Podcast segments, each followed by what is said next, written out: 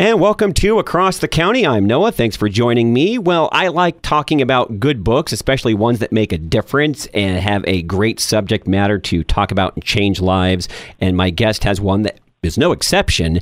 Our very own Salem Media Group Director of Local Programming and Director of Fundraisers, Terry Harris. He's on the show with me today to talk about his book, Cynthia's Dance. Hey, Terry, thanks for coming on. Thank you, Noah. Blessing, blessing to be with you, brother. Oh, it is a blessing to have you. Well, I got this email from our GM about a great book that was coming out that you wrote, Cynthia's Dance. It's Christian fiction, but it's also very pro life in a way without actually calling it that. The story is amazing. I'm one chapter in, and I know I need to finish it as soon as possible, gripping with emotion every step of the way, and also posing along the way and I imagine there's more in store, some very important, deep questions to myself, to the reader, like what have we done to cause this? What didn't we do to cause this from a spiritual perspective? Terry, tell us about how the book starts and why it's so important to you. Cynthia's Dance is a story about a girl who never had the chance to be born, but she has a desire to meet her parents and is given that gift to travel from heaven to earth and to walk a journey of faith in search of her parents. Where while she's here, she meets different people and brings healing into their lives and even meets the man she would have married. And eventually she does discover her parents but it's a difficult journey for her at times. And as we would say, a fetus lost in the womb that goes into heaven, um, they know nothing about the pain, about the journey of faith and whatnot, but they do know about the king. And what happens for her is when she's given the right to be able to come to earth she doesn't know what she's in store for. And so we get to live her journey out, her journey of faith, as she walks through life for the first time as a young woman, 25 years old. It's important to me, Noah, because we know God has a heart for the unborn. Mm. But what he also has a heart for is the mother of the unborn.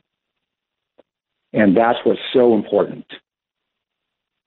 Terry, what's the inspiration from your own heart, from your own life, to write on a subject matter such as this for a book like Cynthia's Dance?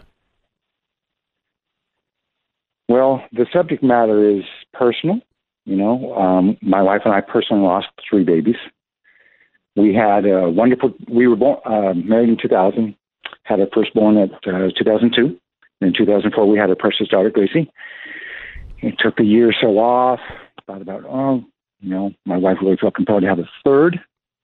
And we did conceive around late 2006, early 2007. And in 2007, we experienced our first loss, our first miscarriage. They called it a blighted ovum.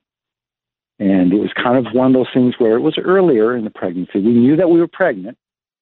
Hadn't got to the point where we were naming the child yet. But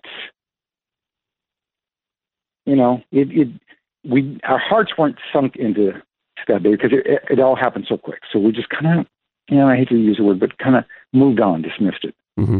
And so we took a little bit of time and uh, got pregnant again. And we carried baby Joey. We were pregnant long enough to know we're pregnant. It's a boy. It's a healthy chromosome. And then around 10 weeks, 10 and a half weeks, we lost baby Joey. Mm-hmm. That one devastated my wife. She started doubting herself, wondering what was wrong with her. Why couldn't she carry a baby? And so she turned from 39 to 40 at that time, and we weren't really paying attention to that and the differences in her body. And then we got pregnant again in 2009. We carried baby Angela, who my daughter Gracie named, and we carried her a good 11 weeks and then we lost her to Turner syndrome.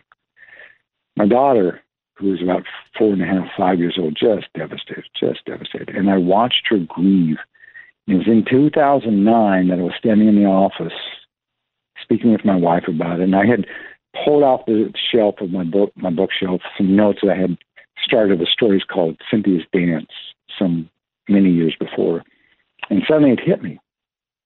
Wait a minute, what if Cynthia, this character Cynthia, was a girl who never had the chance to be born, but she gets the opportunity, she gets the glimpse of life to be able to come down and meet her parents and bring healing to her mother. And that's when the story was truly conceived in my heart. I imagine there was a lot of prayer that went into writing something because you obviously want to, you know, be very honest to the subject material with what's going on, things that have a possibility of maybe happening, even though it's fiction. And as I read the story early on, especially from Madeline's perspective, you can see that you've experienced this, that your wife has experienced this because you read the raw emotion coming from her and the self doubt that she's having and all the different emotions that she's experiencing. And it's very overwhelming, even for the reader, but in a good way because you come off thinking about, wow, this is something I would I would never want to experience. It's absolutely horrific. There was a lot of prayer.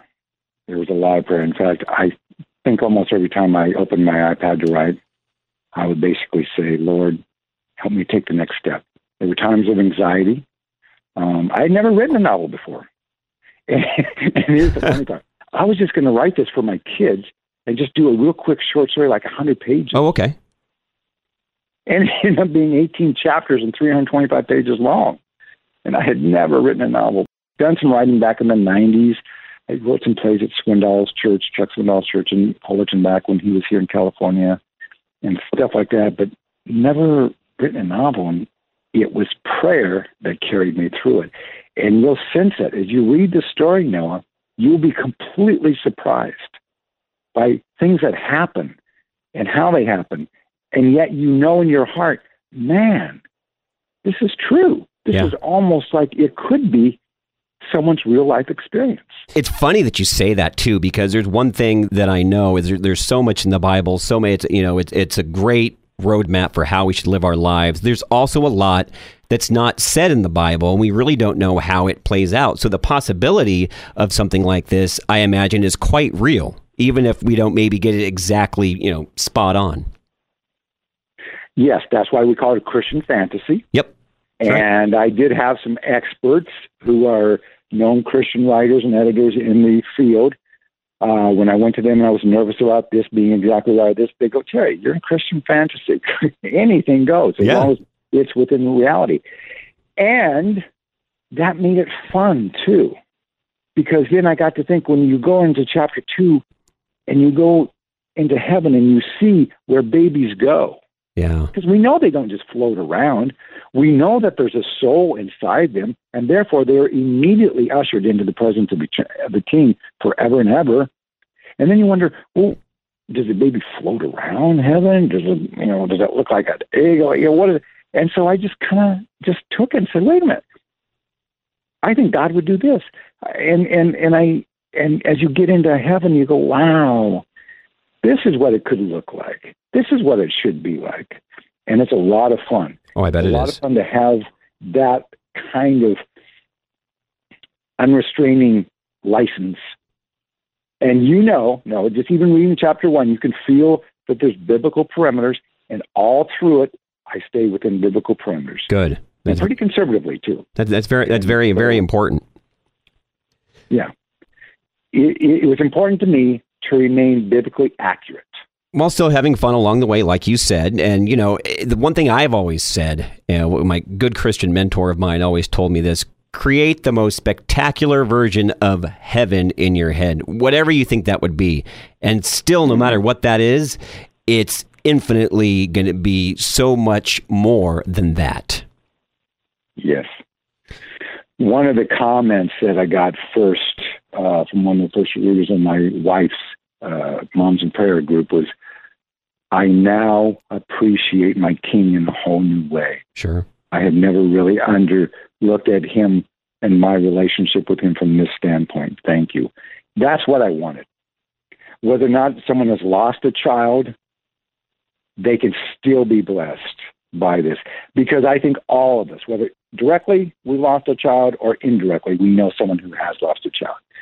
And man, I can't tell you of a better Mother's Day gift or a gift beyond Mother's Day that really would warm someone's heart, bring healing, maybe even some healing tears to them, and allow God. My whole prayer has been that God would speak to people in a way that they don't expect and would draw near to to Him in ways that they never imagined. Mm-hmm.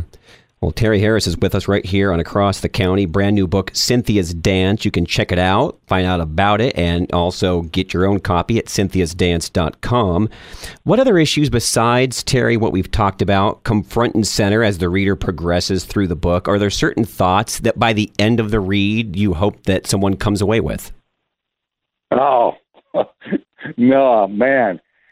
God had me open the door for every kind of ministry related to this, as you can imagine. I mean, we, within the confines of the story, adoption is, uh, is a big part. We even get to touch on abortion. I had written the story, it was done. I was having another friend read it, and I was getting ready to do some editing. And I said, well, the one area I really didn't get touch on is abortion. And when I drove away from that meeting, God suddenly showed me in my mind here's where you can introduce them, here's how you can pay it off. So abortion is even touched. Wow. Um, uh, learning who our ancestors are, um, and all kinds of child care, caring for the homeless, feeding the homeless. I mean, it's all there. It, it's people will be surprised by the amount of ministry opportunities that are presented through a simple story. Well, like you said, there's so, you know there's so much in there that even if you haven't lost a child per se, there's some aspect of this story I think that everybody's going to relate to. Yep, absolutely, absolutely, and I promise I promise them, I promise him, it's going to be a page turner for him. I promise him. Yeah, I, am on chapter one, and it is definitely a page turner. I mean, I had my cup of coffee this morning, which probably sped along the process quite nicely. But I, I mean, I was just going through this at such a rapid pace, just craving more. And I imagine it continues to do so, opening up so many different thoughts and questions in your head as you read. Yeah. You'll, you'll enjoy the ride. You really will. And you're going to be taken on a ride. Terry, what's your favorite part of the writing process as a Christian, as a writer? Is there a, a part of it that really just, you know, like, this is why I do it?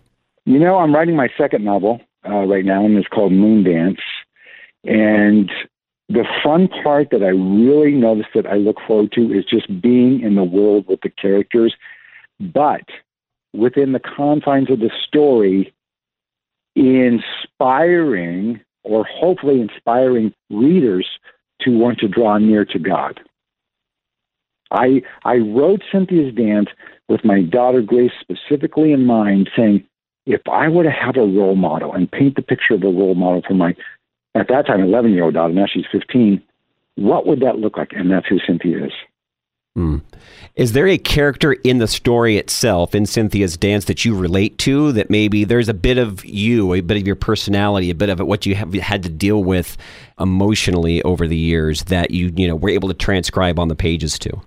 Oh, that's a great question, Noah. I would say I'm probably a mixture of Danny and Bobby.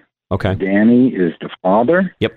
And Bobby is the young man that would have been her husband. Tell you what I love, and I'm only a chapter in. And again, if this intrigues you, I suggest you go to cynthiasdance.com. But after they lose the baby, they lose Cynthia. They obviously go through a divorce. And it appears as the chapter ends that this isn't what Danny wants. Like he, it was almost, she was the one that was putting her walls up, filed for the divorce, and he just kind of went along with it. Is that accurate? It's pretty close accurate. It's it's that Danny is so um, disconnected with Madeline's true emotional needs. Yeah, I got that. Yeah. Thinking that the the start of their relationship, which was, you know, the typical physical attraction, mm-hmm.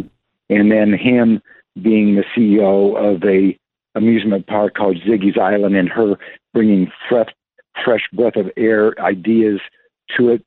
So the relationship is based on a business uh, thing that that's really attractive to him as a man and so when she goes deep and wants to start thinking about putting all that aside for a child, it's a hard battle for him. And for a while, it looks like he's going to lose. you even have that that notion at the end of the first chapter that it, he realizes possibly what he lost and he still he wants to get her back one day. It seems like that's kind of being what's set up for the rest of the novel. Exactly. Mm. And that's how the Lord led me to keep them together, but still apart. Sure. I love It's a Wonderful Life. Whole world takes place in this little town. Mm. Even beyond yeah, Christmas, it's one of my favorite movies, Terry. And and Back to the Future, the whole world takes place in this little town called Hill Valley. That's what I wanted to do. I, I wanted to keep that. You and I are on the same page as far as great movies go. I, I could watch both of those things, you know, almost once a week and be perfectly okay with that. Thank you, Neil. Speaking of movies, as I read the descriptiveness of the first chapter, again, I'm assuming this continues into the rest of the novel. It honestly reads to me like it would make a really good movie because I can visualize this all in my yep. head. Have you thought about this along the way that this might be a great Christian film someday? Absolutely. I mean, here's the strange part. Back in the 90s, I was writing screenplays. Were you? And it's really weird. I was successful at Chuck Swindoll's church in writing plays. I did three of them. And my last one was a three night, uh, was a Christmas musical uh, that played three nights to about a thousand people. And then when I left that and went into the world of screenwriting, I started writing just just plain old, I guess you'd call them secular stories. And I fumbled around and I stumbled. And I went after one screenplay after another. And then I just put it all aside after I got married. And then when I when all this came about, Cynthia's dancing, we lost our child, and God gave me the idea. And then my wife finally says, in December of 2015, I think you should just start writing a story, Terry. Just start writing it. Um, suddenly, I knew the only thing I want to be when it comes to writing is a Christian writer. And, but when I write, I see everything visually. I describe it like a movie. And the first thing that I've got, even when I tell people about the story, he goes, that's a movie. I want to see the movie. Madeline Carroll uh, who was on the, the young uh, girl romance, and I can only imagine. She and I talked several times at NRB a couple of years ago, mm-hmm. and uh, we've been emailing each other back and forth. And first thing she said was, when I told her about it, she goes, "That's a movie, and I want to be in it." Wow! And so you're a hundred percent right, dude. You are dialed in, man. Even after just one chapter, you, you got this thing down. Yeah, high praise from Madeline Carroll. There's lots of books out there that I've read. It's a great book, but it just doesn't transcribe visually into a movie. This one, right off the bat, you know, I can see the opening credits and, you know, how they started. As a film guy myself, seeing some of the camera angles, this works. I definitely see this mm. happening. Yeah. So, yes, I am in discussion with a friend of mine about Good. Uh, uh, starting screenplays. So, yes. Well, cynthiasdance.com if they want to find out more about the novel. I know they're going to want to buy it because I'm recommending this to almost everyone I know. As we wrap up, Terry, talking about Cynthia's Dance, anything you'd like to say about what this writing process for the book has taught you, something more about the novel itself? I really appreciate that question. I think it was a intimate relationship with Christ that was experiencing the most fun I had out of the whole process. The editing was really difficult for me, if I'll be transparent. Mm. But the two years of writing the story, um, even though there were times of unsureness and a little bit of anxiety, you know, I would walk out of the time of writing, or I would come home if I did a Starbucks or whatever, and I'd look at my wife from time to time and just smile. And she'd say, what are you smiling about? I say, I just feel God's pleasure. Mm. I just feel His pleasure. The movie Chariots of Fire back in 1980 or something like that, 81, the main character says, When I run, I feel the pleasure of God, or I feel the pleasure of God when I run. And I, I know now what he was talking about. Mm. I felt God's pleasure in in this story. I felt like I was the one called to write it. I think he has something to say not only about the unborn, but about the mother of the unborn. He has a huge heart, and the mother carries scars that only he understands. From the cross, he ministered to his mother.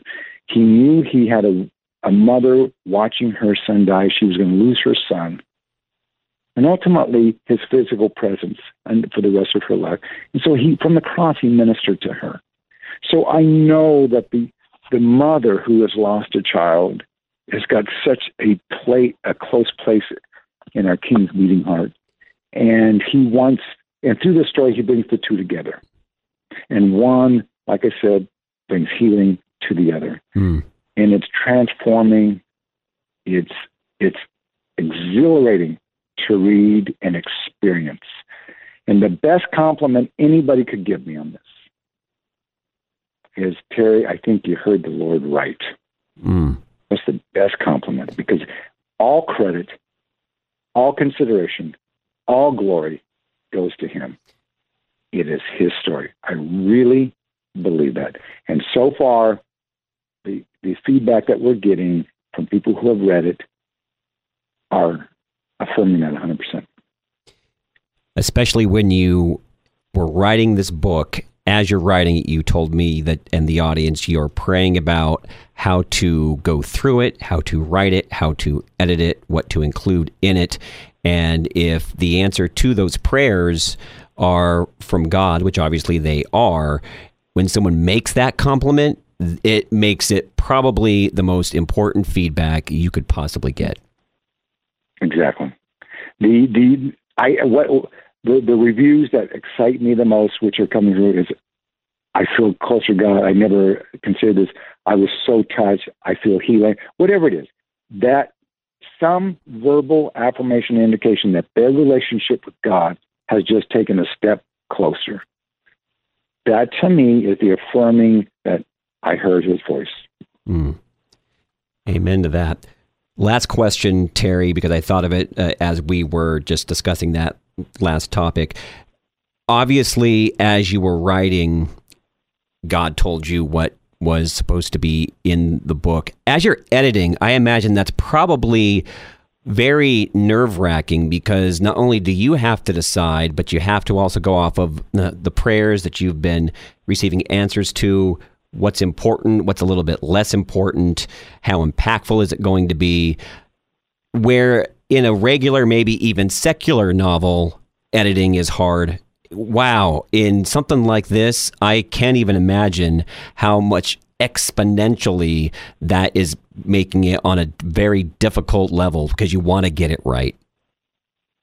You're you're hundred percent right, but what's amazing about this particular what took so long was I had originally written it in an ink and from an omniscient point of view. Okay.